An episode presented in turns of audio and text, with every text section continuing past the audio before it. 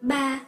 Cảm thọ và tri giác Theo đạo Bụt, con người do năm uẩn hợp thành, đó là sắc, sắc tức là sắc thân gồm mắt, tai, mũi, lưỡi, thân và ý, thọ, tưởng, hành và thức. Mỗi ngày chúng ta có rất nhiều cảm thọ, khi thì hạnh phúc, khi thì buồn khổ, khi thì giận dữ, bực bội hay sợ hãi. Và những thọ cảm này đã xâm chiếm tâm thức ta. Cảm thọ này đi lên trấn ngự một thời gian rồi tiếp đến cảm thọ khác, rồi đến cảm thọ khác nữa. Cứ như thế, chúng như một dòng sông mà ta phải nhận diện và xử lý. Thiền tập là ý thức được từng cảm thọ đó. Tâm lý học Phật giáo duy biểu trong tác phẩm Abhidharma tỷ bà Đạt Ma nói rằng thọ có ba loại. Lạc thọ, khổ thọ và trung tính.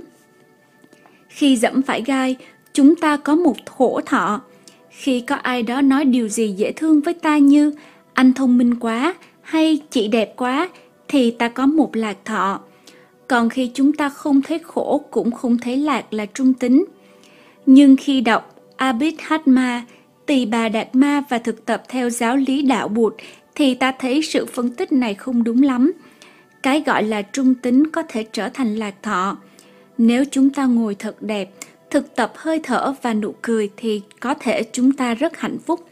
Ngồi như vậy, ta ý thức rằng ta đang hạnh phúc vì ta đang không đau răng, mắt ta còn sáng để thấy được tất cả mọi hình ảnh và sắc màu. Điều đó không mù nhiệm hay sao? Đối với một số người thì làm việc là khổ và họ đau khổ khi phải làm việc. Nhưng với một số người khác thì cấm họ làm việc là họ khổ. Đối với tôi, làm việc là hạnh phúc, là lạc thọ. Những công việc như đóng sách, làm vườn, làm thơ, đi thiền, dạy trẻ em đem lại cho tôi rất nhiều hạnh phúc. Vì vậy khổ hay lạc là tùy thuộc vào cách nhìn của mỗi người. Chúng ta nói thấy đường là một cảm thọ trung tính, nhưng những người mù thì họ có thể đổi bất cứ thứ gì để có được đôi mắt sáng. Nếu điều này xảy ra thì đó là một phép lạ, một món quà kỳ diệu đối với họ. Còn chúng ta đang có đôi mắt sáng, có thể thấy được tất cả mọi hình và mọi sắc, nhưng chúng ta lại không thấy hạnh phúc. Nếu muốn thực tập, chúng ta có thể ra ngoài trời, ngắm những chiếc lá, những đóa hoa, ngắm nhìn các em nhỏ, những cụm mây, ý thức rằng chúng ta rất may mắn và hạnh phúc với những điều ấy hạnh phúc hay không là tùy thuộc vào ý thức của chúng ta. Khi bị đau răng, ta nghĩ rằng không đau răng là hạnh phúc. Nhưng khi không đau răng, ta vẫn không hạnh phúc. Nếu thực tập thắp sáng ý thức thì chúng ta trở nên rất giàu có và rất rất hạnh phúc. Thực tập đạo bụt là một cách thông minh để thưởng thức sự sống. Hạnh phúc luôn có đó. Chúng ta cứ việc tận hưởng đi tất cả chúng ta đều có khả năng chuyển hóa những cảm thọ trung tính thành những cảm thọ hạnh phúc, lạc thọ và có thể kéo dài hạnh phúc đó trong một thời gian dài. Điều này ta có thể chế tác được khi đi thiền hay ngồi thiền. Nếu ta hạnh phúc thì mọi người chung quanh ta có thể thừa hưởng được, xã hội có thể thừa hưởng được và tất cả mọi loài đều có thể thừa hưởng được trong các thiền viện thường có những câu kinh khắc trên các bản gỗ để ngoài thiền đường cho mọi người thực tập như Đừng để tháng ngày trôi đi oan uổng. Đời mình được làm bằng mỗi ngày, mỗi giờ và mỗi phút giây đều rất quý giá. Chúng ta có lãng phí thì giờ, ngày tháng của ta không? Ta có lãng phí cuộc đời của ta không? Ta có lãng phí tuổi trẻ của ta không? Đây là những câu hỏi rất quan trọng thực tập đạo bụt là sống tỉnh thức trong mỗi phút, mỗi giây. Chúng ta không chỉ thực tập khi ngồi thiền, đi thiền, mà chúng ta thực tập bất cứ lúc nào và bất cứ ở đâu. Điều này tuy hơi khó, nhưng chúng ta có thể làm được. Chúng ta đã có những phương pháp thực tập cụ thể và hiệu quả. Trong ngày, sự thực tập của ta phải được duy trì từ lúc ngồi thiền, đi thiền, cho đến những lúc không ngồi thiền, không đi thiền. Đó là nguyên tắc cơ bản của thiền tập nhận thức bao gồm cả những ý niệm về thực tại. Khi nhìn vào cây bút chì, chúng ta có nhận thức về cây bút chì. Nhưng thực tại cây bút chì có thể rất khác với cây bút chì trong tâm ta. Khi các bạn nhìn vào tôi thì có thể cái tự thân tôi rất khác với cái tôi mà các bạn đang nhận thức. Để có được một tri giác đúng đắn, chúng ta cần có một cái nhìn trực tiếp. Khi nhìn vào bầu trời ban đêm có thể các bạn thấy một vì sao rất đẹp và mỉm cười với nó. Nhưng các nhà khoa học có thể cho bạn biết rằng ngôi sao đó không còn nữa. Nó đã tắt cách đây 10 triệu năm rồi. Vì vậy, tri giác của ta thường sai lầm. Khi nhìn thấy cảnh mặt trời lặn rất đẹp, chúng ta rất hạnh phúc và nghĩ rằng mặt trời đang có đó cho chúng ta. Nhưng kỳ thực, nó đã lặn cách đây 8 phút rồi. Phải mất 8 phút để mặt trời chiếu xuống hành tinh của chúng ta. Thực tế là chúng ta không bao giờ thấy được mặt trời trong giây phút hiện tại.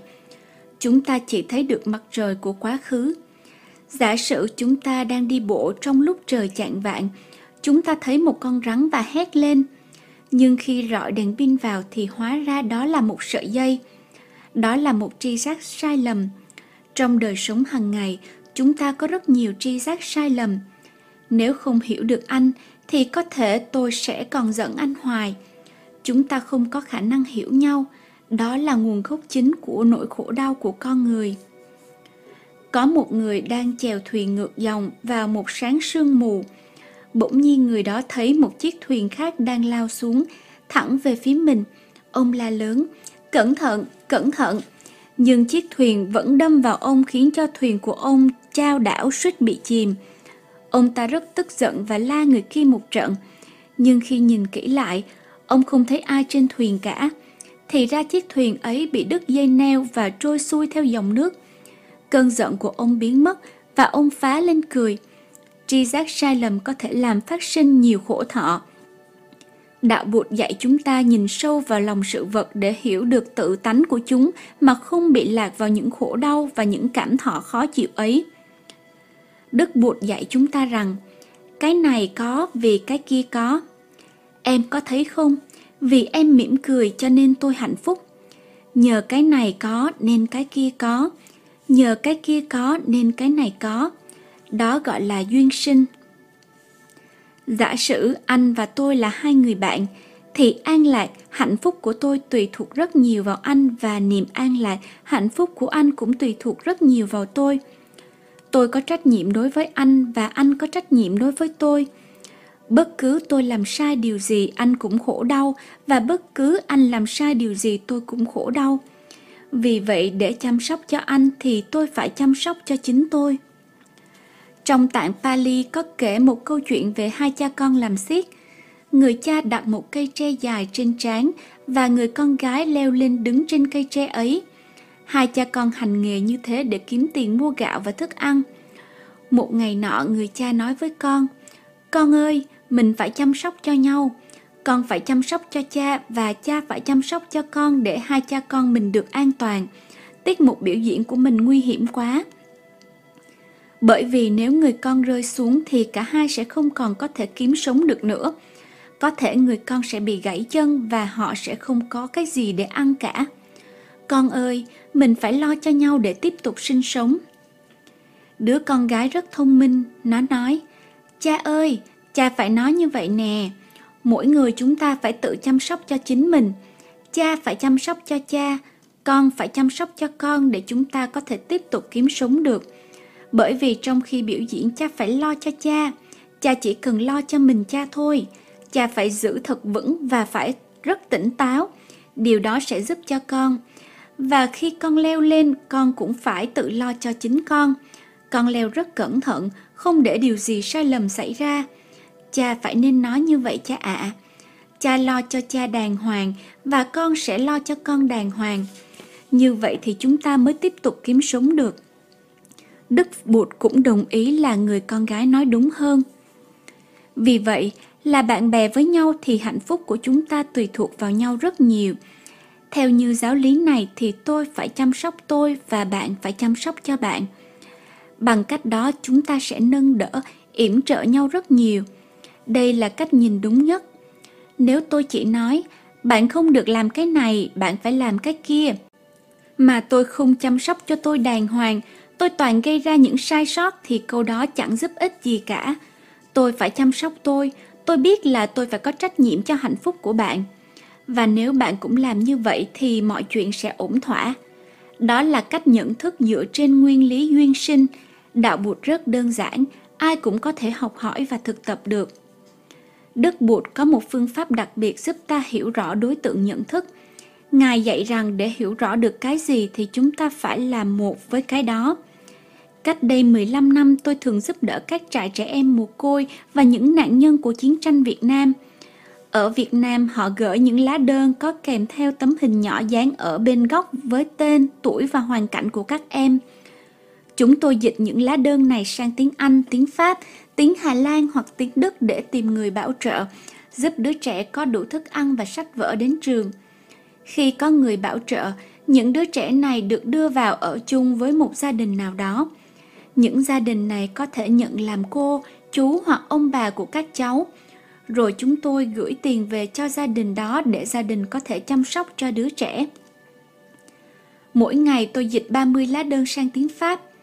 Cách tôi làm là tôi không đọc lá đơn vội mà thông thả nhìn vào tấm hình của đứa trẻ. Và chỉ trong vòng 30-40 giây sau tôi trở thành một với đứa trẻ. Rồi tôi mới cầm bút lên và dịch. Tôi không hiểu tại sao và như thế nào nhưng tôi luôn luôn như thế. Sau đó, tôi nhận ra rằng tôi không phải là người dịch những lá đơn này mà cả đứa trẻ và tôi cùng làm. Tôi và đứa trẻ trở thành một. Nhìn vào khuôn mặt của đứa trẻ, tôi có động cơ để làm. Tôi trở thành đứa trẻ, đứa trẻ trở thành tôi và chúng tôi cùng dịch. Rất tự nhiên. Các bạn không cần phải thiền tập nhiều để làm được điều đó.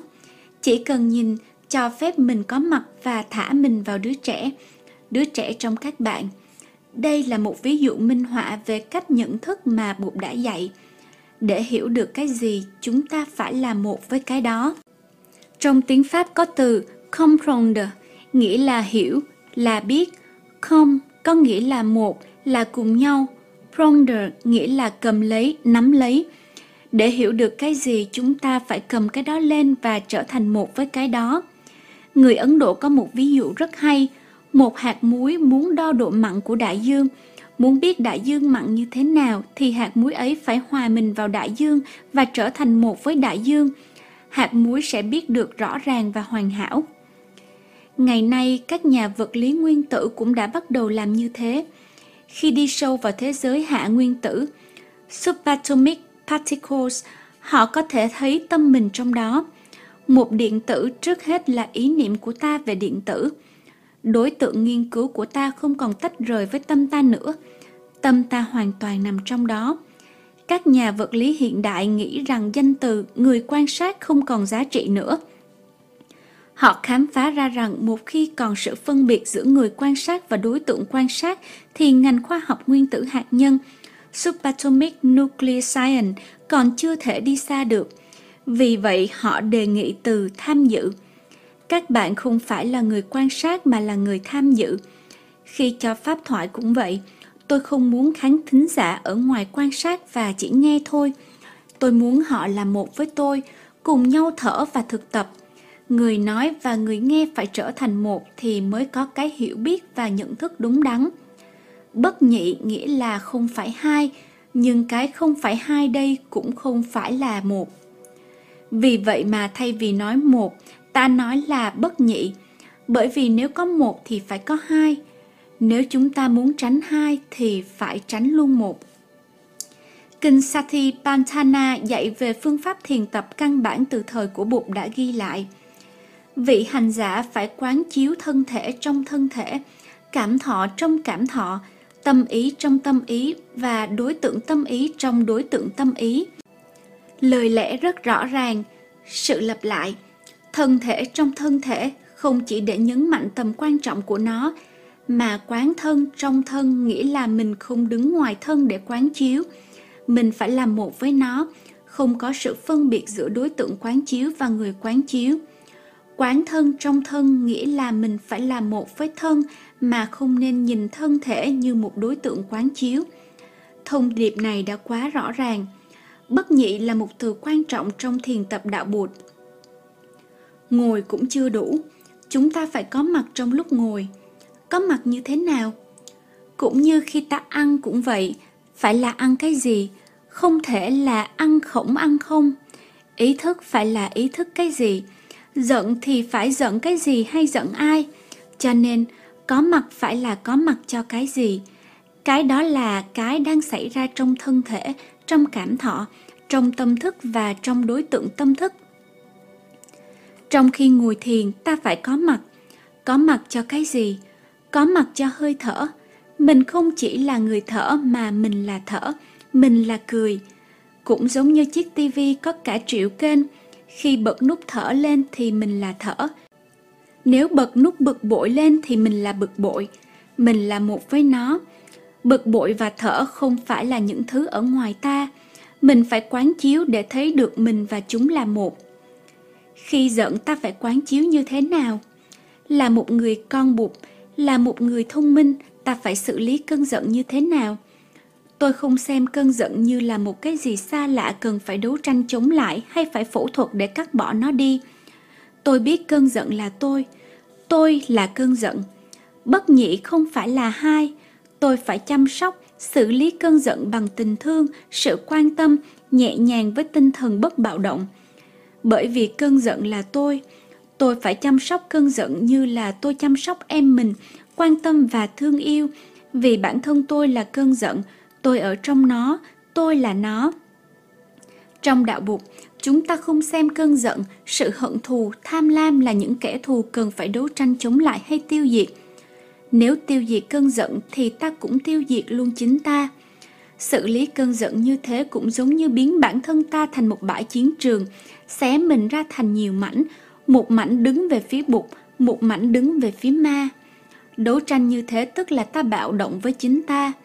Nếu không có từ bi với chính mình thì ta không có từ bi với ai cả. Khi giận chúng ta phải ý thức là tôi đang giận, cơn giận là tôi, tôi là cơn giận. Đó là điều đầu tiên cần phải làm. Trong trường hợp bực bội sơ sơ thì việc nhận diện sự có mặt của cơn bực tức, thở vài hơi thở và mỉm cười là đủ để chuyển hóa cơn bực thành một nguồn năng lượng tích cực như tha thứ, hiểu biết, thương yêu. Bực bội, giận dữ là một năng lượng phá hoại. Tuy nhiên, chúng ta không thể tiêu diệt được năng lượng. Chúng ta chỉ có thể chuyển nó thành một nguồn năng lượng khác có tính cách xây dựng hơn. Tha thứ là năng lượng xây dựng. Giả sử chúng ta đang ở trong sa mạc và chúng ta chỉ có một ly nước bùn thì chúng ta phải chuyển hóa ly nước bùn đó thành ly nước trong để uống. Chúng ta không thể đổ nó đi. Chúng ta phải để một hồi cho nó lắng xuống và nước trong sẽ xuất hiện. Cũng như vậy, chúng ta phải chuyển hóa cơn giận thành một nguồn năng lượng tốt có tính cách xây dựng hơn, bởi vì cơn giận chính là mình. Ngoài cơn giận thì chúng ta không còn gì cả. Đó là thiền tập. Ban đầu tôi có đưa ví dụ về cậu bé trai, lúc đầu giận em gái, nhưng sau đó biết em mình bị sốt, nó hiểu, quan tâm và tìm cách giúp đỡ. Vì vậy năng lượng phá hoại của cơn giận nhờ có hiểu mà được chuyển hóa thành năng lượng thương yêu. Thực tập về cơn giận, trước hết là ý thức về cơn giận. Tôi là cơn giận, sau đó nhìn sâu vào bản chất của cơn giận. Cơn giận do vô minh mà sinh ra và là đồng minh hùng hậu của vô minh. Nhận thức là nhận thức về cái gì đó như nhận thức về thân thể, cảm thọ, tâm ý, thiên nhiên và xã hội. Chúng ta nên có một nhận thức đúng đắn về cây sồi để thấy được vật tánh của nó. Chức năng của cây sồi cũng giống như một vị thầy. Chúng ta phải nhận thức đúng về hệ thống kinh tế, chính trị để thấy được những gì đang xảy ra, những gì đang sai lầm để sửa đổi và làm hay hơn – nhận thức rất quan trọng cho sự an lạc và hòa bình của chúng ta cho nên nhận thức phải vượt thoát khỏi những cảm xúc và vô minh trong đạo bụt kiến thức được coi như là một chướng ngại cho sự hiểu biết, giống như một tảng băng làm cho hoa không thể vươn lên được. Người ta nói rằng nếu chúng ta nắm giữ cái gì đó và xem đó là chân lý, rồi mắc kẹt vào đó thì cho dù sự thật có đến gõ cửa nhà ta ta cũng không chịu mở cửa. Để cho sự vật có thể tự nó hiển lộ, chúng ta phải sẵn sàng buông bỏ cái thấy của chúng ta về chúng. Đức bụt có kể một câu chuyện rất thú vị về điều này có một người quá vợ có đứa con 5 tuổi ông ta rất thương con một hôm ông đi vắng kẻ cướp đến đốt phá toàn bộ ngôi làng và bắt cóc đứa con trai của ông khi trở về Thấy làng mạc nhà cửa tiêu tan, ông hoảng sợ. Ông thấy một thi thể cháy đen của một đứa trẻ và nghĩ đó là con trai mình. Ông bứt tóc, bứt tai, đấm ngực và khóc lóc cho đến điên dại. Ông làm lễ hỏa táng và lấy tro bỏ vào một cái túi bằng nhung rất đẹp. Đi đâu ông cũng mang theo bên mình dù là khi làm việc hay đi ngủ. Một ngày nọ, đứa con trai của ông trốn thoát khỏi tay bọn cướp và tìm đường về nhà. Nó về đến ngôi nhà mới của cha nó vào nửa đêm và gõ cửa. Các bạn có thể tưởng tượng điều gì xảy ra không? Vào lúc đó, người cha trẻ vẫn mang bọc tro bên mình và khóc. Ông lên tiếng, ai đó? Đứa trẻ trả lời, con đây ba, ba mở cửa cho con đi, con trai của ba nè.